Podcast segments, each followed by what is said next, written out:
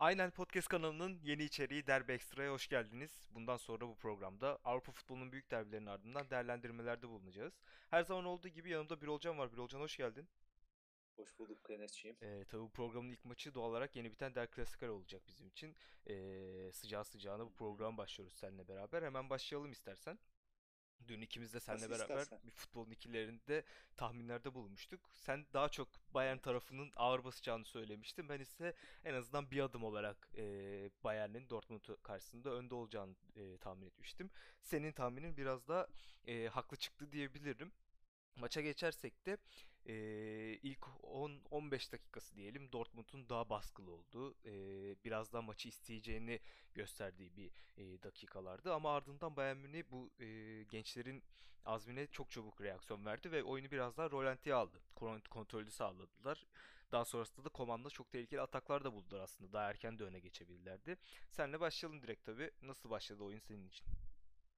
Ya oyun dediğin gibi Borussia Dortmund'un üstünlüğüyle başladı. Çünkü kendileri de biliyorlar. Bayern Münih yani oyun ne kadar aynı skorda devam ederse Bayern Münih'in kendisini ileriye atacağını, oyunu kontrol edeceğini biliyorlardı. Erkenden öne geçip Haaland'ı, kanat oyuncularını filan ileriye daha rahat atmak istediler. İlk 15 dakika bunu denediler. Yani buralarda gol bulsalardı maçın sonucu daha değişik olabilirdi ama 15. dakikadan sonra Bayern Münih yavaş yavaş kendisini ritmine yerleştirdi. Oyununu ileriye yönlendirdi. Sonra da zaten güzel bir şekilde Koman'la diğer bütün oyuncularıyla yapılması gerekeni yaptı.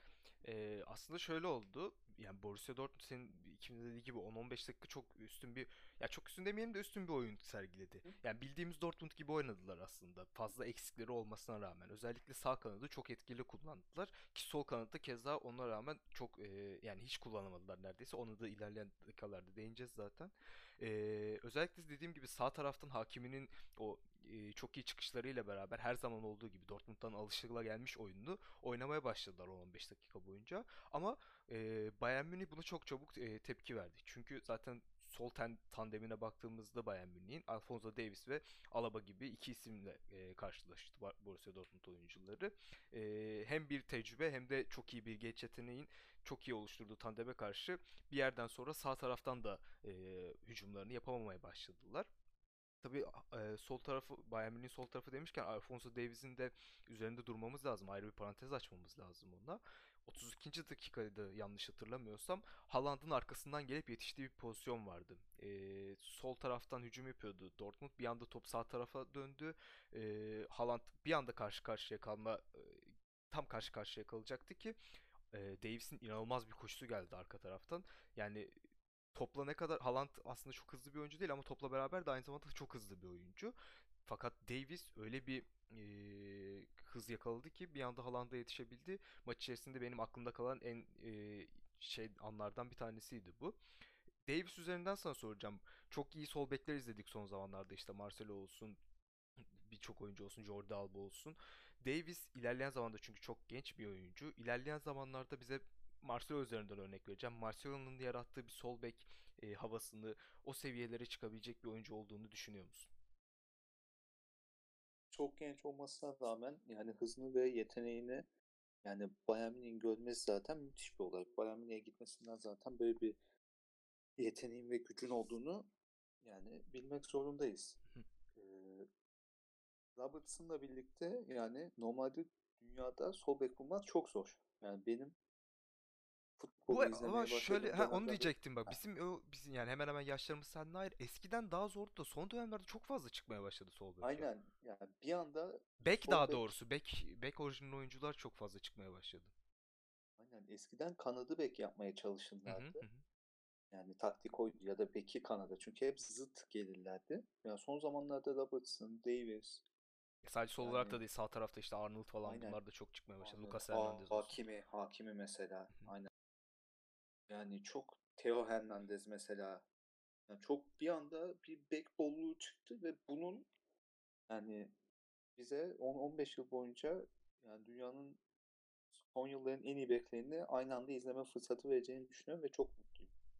Kanat beki, normal bek. Müthiş bir şey geldi. Dönem geldi bir 10-15 yıl. Bek konusunda dünyada sıkıntı olacağını düşünmüyorum.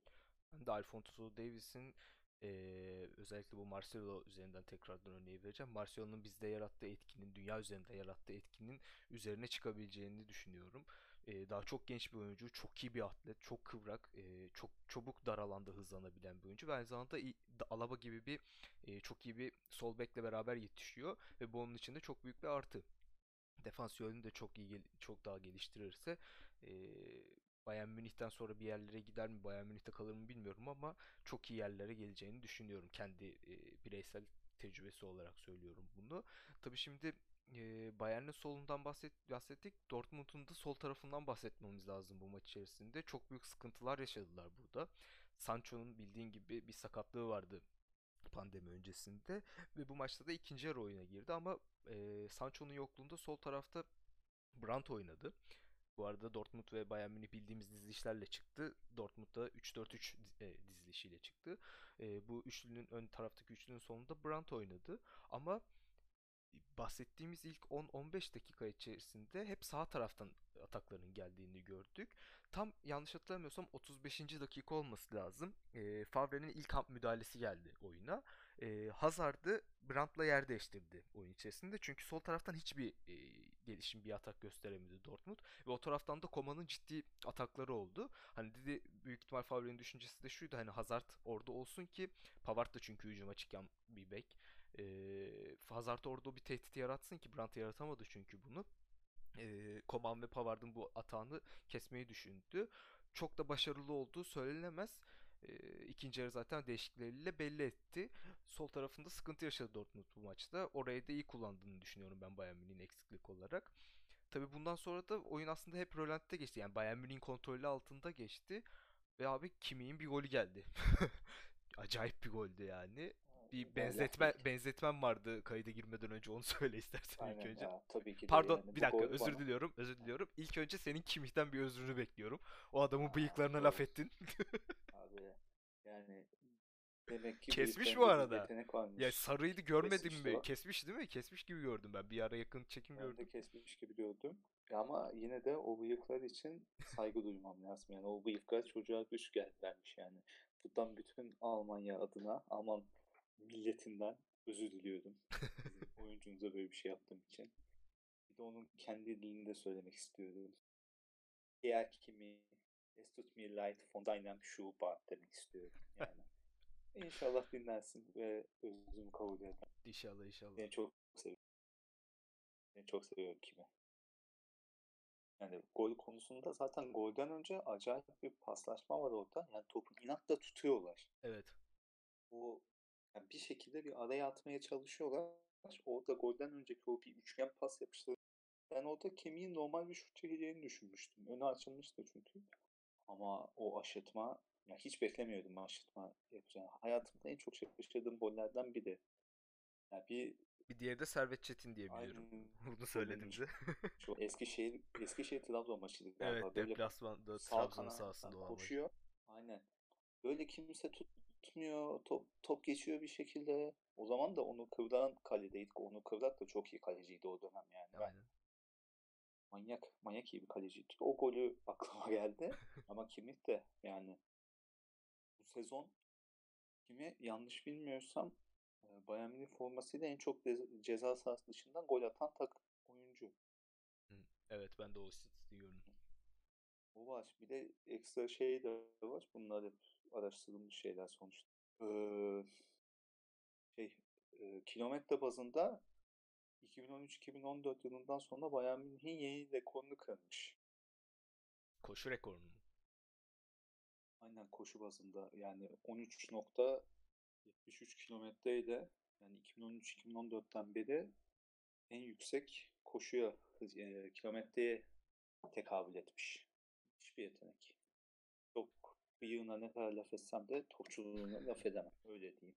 Ya tabii golünü bir kenara koyarsak bu koşu zaten kimi bildiğimiz gibi sağ bekten evrilmiş bir orta saha aslında. Ee, Aynen ilk öyle. başta sağ bek olarak çıktı ama şimdi orta sahanın bel kemiği adeta. Yani şunu görüyorum. iki, 3 maç 3 maç oldu işte Bayern Münih pandemi sonrasında daha fazla izleme şansı buldu bu süreç içerisinde başka maç olmadığı için. Yani Kimmih'in ayağına değmediği e, hücum yok topun. Her hücumda Bayern Münih'in her hücumunda top nerede olursa olsun kimin ayağına bir kere değdiriyorlar o topu ve o yönlendiriyor. İşte defanstan çıkarken olsun top sağ kanada veya sol kanada gittiğinde olsun ya bir şekilde o top tekrardan kimiye geliyor ve kimi oyunu tekrardan yönlendiriyor. Bu e, Hansi Flick ile beraber e, ortaya çıkmış bir e, yapı olduğunu düşünüyorum. Bu bu yapıda da çok fazla defansın karşı rakibin defansının e, nasıl diyeyim sistemini bozduğunu e, öngördüm ben aslında. Yani her topu bir şekilde kimiye ulaştırmaları o rakibin aynı anda sağdan sola e, yönelmesi bir yerden sonra artık kopmaları. Bu golde de öyle oldu. Yani senin dediğin gibi ısrarla orada beklettiler topu.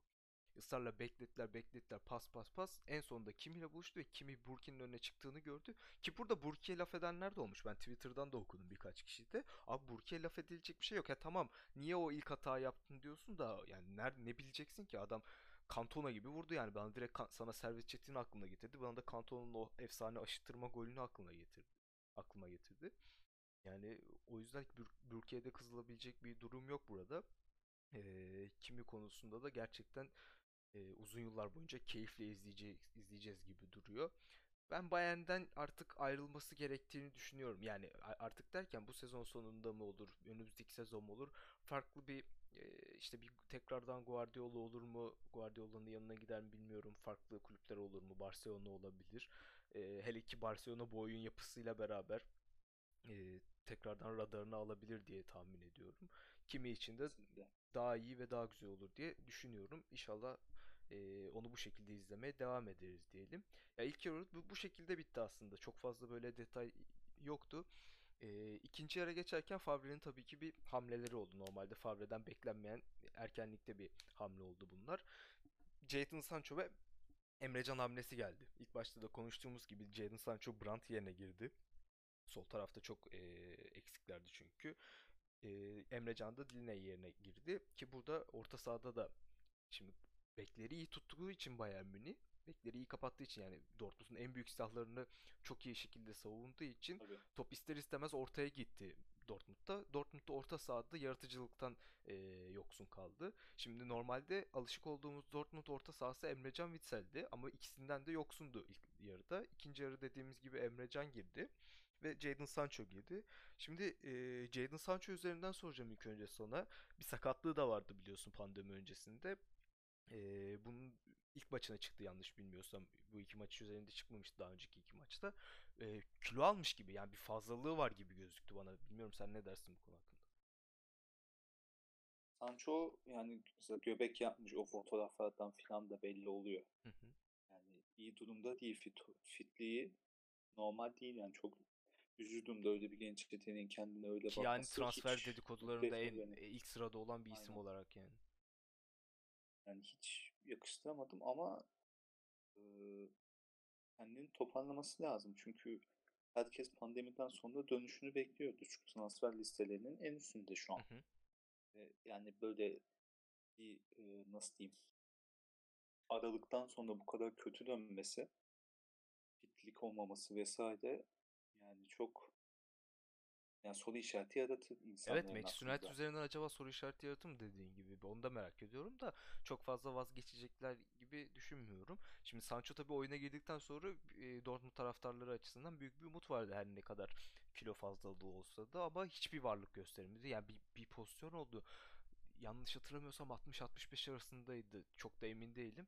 Ee, bir topa gidemedi. Yani bildiğin adım atamadı yani. O kadar bitkin bir durumdaydı. Ki yani Sancho'yu biliyoruz dar alanda ne kadar hızlı olduğunu. Ee, onun için sıkıntı oldu. Emrecan hamlesi de geldi dediğimiz gibi ama ilerleyen dakikalarda Witsel de girdi. Fakat o istedikleri yaratıcılığı orta sahada Dortmund Bayern karşısında bulamadı. Ee, kanatlarda sıkıştıkları anda ortadan Bayern savunmasını denemeyi başaramadılar. Ee, bu noktada tabii Haaland üzerinden de konuşmak lazım. Haaland da çok fazla varlığını göstermedi. Bir iki pozisyon yakaladı ama e, fırsatı çeviremedi bunları. Haaland'ın en büyük sorunu olarak ilk dokunuş yani first touch dediğimiz sorunu var. Bunun üzerinden ne dersin? Bu sorunu aşabilecek mi sence? Çünkü çok fazla bu maçta da bu, bu hatayı yaptı yani. Ya bu arada şey Sancho konusunda şeyi de söyleyeceğim. Önceki maçlarda oynadı ama çok kısa sürelerde oynadı. Ha bu Yani onu pandemiden sonra oynadı mı? Hı hı. Çok Aynen kısa bir 10 girdi yani. dakika oynadı herhalde. Aynen 10 dakika şeyde ama asist yaptı Wolfsburg maçında. İkinci golün asistini yaptı yanlış Ha o maçı hatırlamıyorsam. izlememiştim. O- Hani orada şey oldu da kısa süreli yani. O maç kondisyonuna girebileceği bir süre yok yani. Yok daha giremez o ya. Haaland konusunda da tabii canım onun girmesi için yani Bu sezonu Matchday diye 30'lu düşünüyorum. filan. Aynen. Aynen sezonda artık Sakatlanmadan bitireyim sezon diyordur. için. Aynen. Aynen kafası rahat olmasını istiyordur. Ee, Haaland konusunda da ya o kadar iyi bir şeyi olan e, instinct Türkçesini tam şey yapamadım da e, neydi ya instinct'in Türkçesi neyse Sen konuşmaya Yani devam öyle- bakayım. ha, tamamdır. Ya öyle bir şeye sahip olan bir oyuncunun first touch'ının bu kadar şey olması ya beni çok şaşırtıyor aslında. İçgüdü ha. İçgüdü, İçgüdü olması lazım aynen. İçgüdü. Şimdi beynime geldi. Yani bir forvette en önemli olan şey içgüdüdür zaten. Yani nerede nasıl yapacağını. İlk geldiği zaman mesela ceza sahasının köşesinde olduğunda nereye vuracağını ezbere biliyor. Mesela o oyuncunun first touch'ının da o kadar iyi olması lazım. Tabii canım özellikle bir forvet için dönüşmesi için. Aynen. forvet için çok önemli bu ilk dokunuş yani. Ya çünkü top gelmeden önce nereye vuracağını dediğin gibi bilmesi lazım ki ona göre bir dokunuş yapsın, ona göre hazırlasın kendini. Önünde işte ona yardımcı olabilecek inşallah Dortmund'un e, coaching staffında birileri vardır. Yani çünkü çok da büyük bir şey yok e, adını söyle. E, böyle inanılmaz bir Sorun değil. kötü değil. Evet Aynen. evet. Ama yani şu an gözüken o yani, o zaman, sorunu. Aynen. Yani fırsatı yakaladığın an- anda kaçırmaman lazım yani. Sen zaten şey ceza sahası içinde yani tam bir şeysin, bitiricisin. Hı hı. Yani bunu herkes farkında.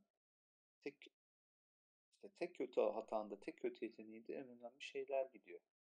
Ya bu arada bu maç içerisinde de oldu dediğimiz gibi.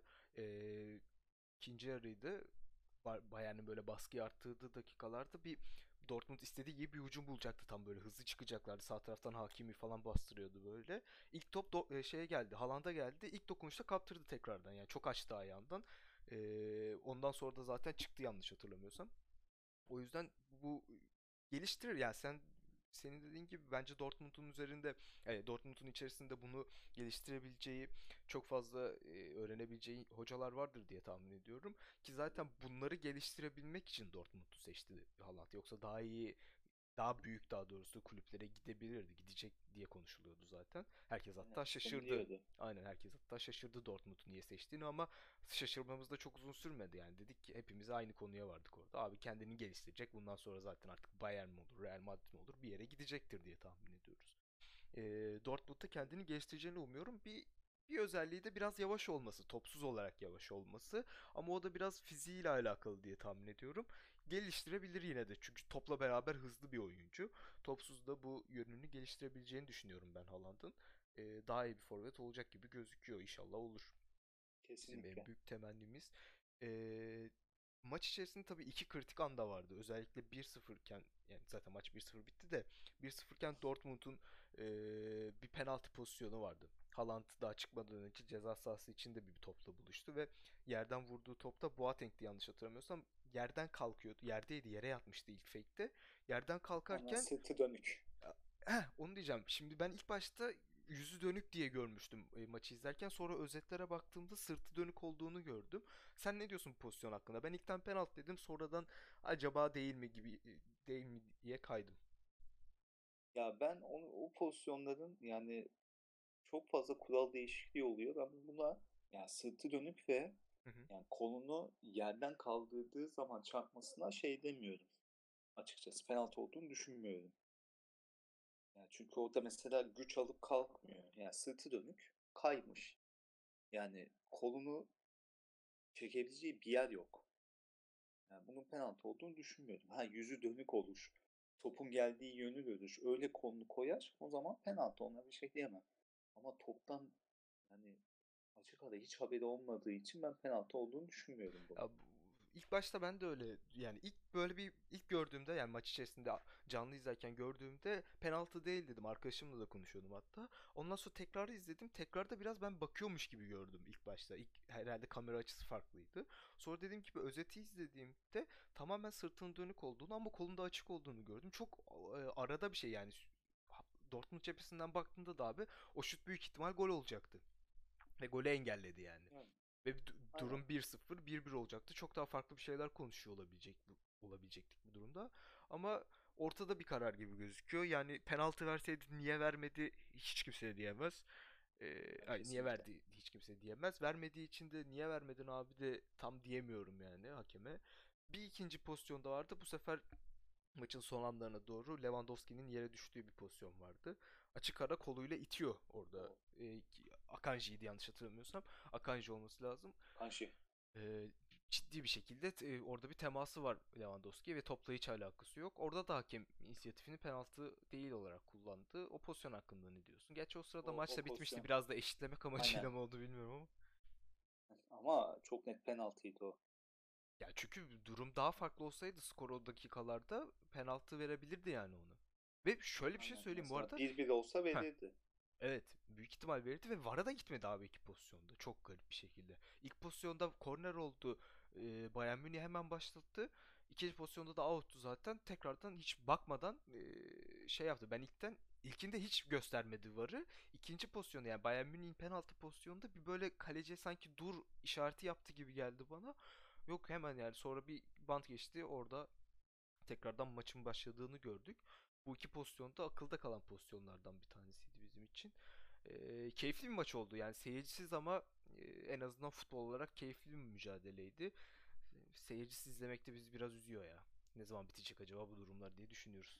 Kesinlikle bitmesi lazım. Yani hiç hoş değil. Ya bir de şöyle bir şey var dediğimiz gibi önümüzü de göremediğimiz için yani şimdi ligler ne zaman bitecek tahminen Temmuz, Haziran, Temmuz sonu, Ağustos başı veya Ağustos sonuna doğru bitecek. E, ligler tekrardan başlayacak sonra Eylül, Ekim gibi. O zaman da ne olacağı belli değil. Şimdi hani Ağustos'ta maçı seyircisi oynatacaksın. Eylül'de bir ay sonra, Eylül'de, Ekim'de işte bir iki ay sonra seyirciyle mi oynayacaksın? Veya kaç kişi gidecek bu maça?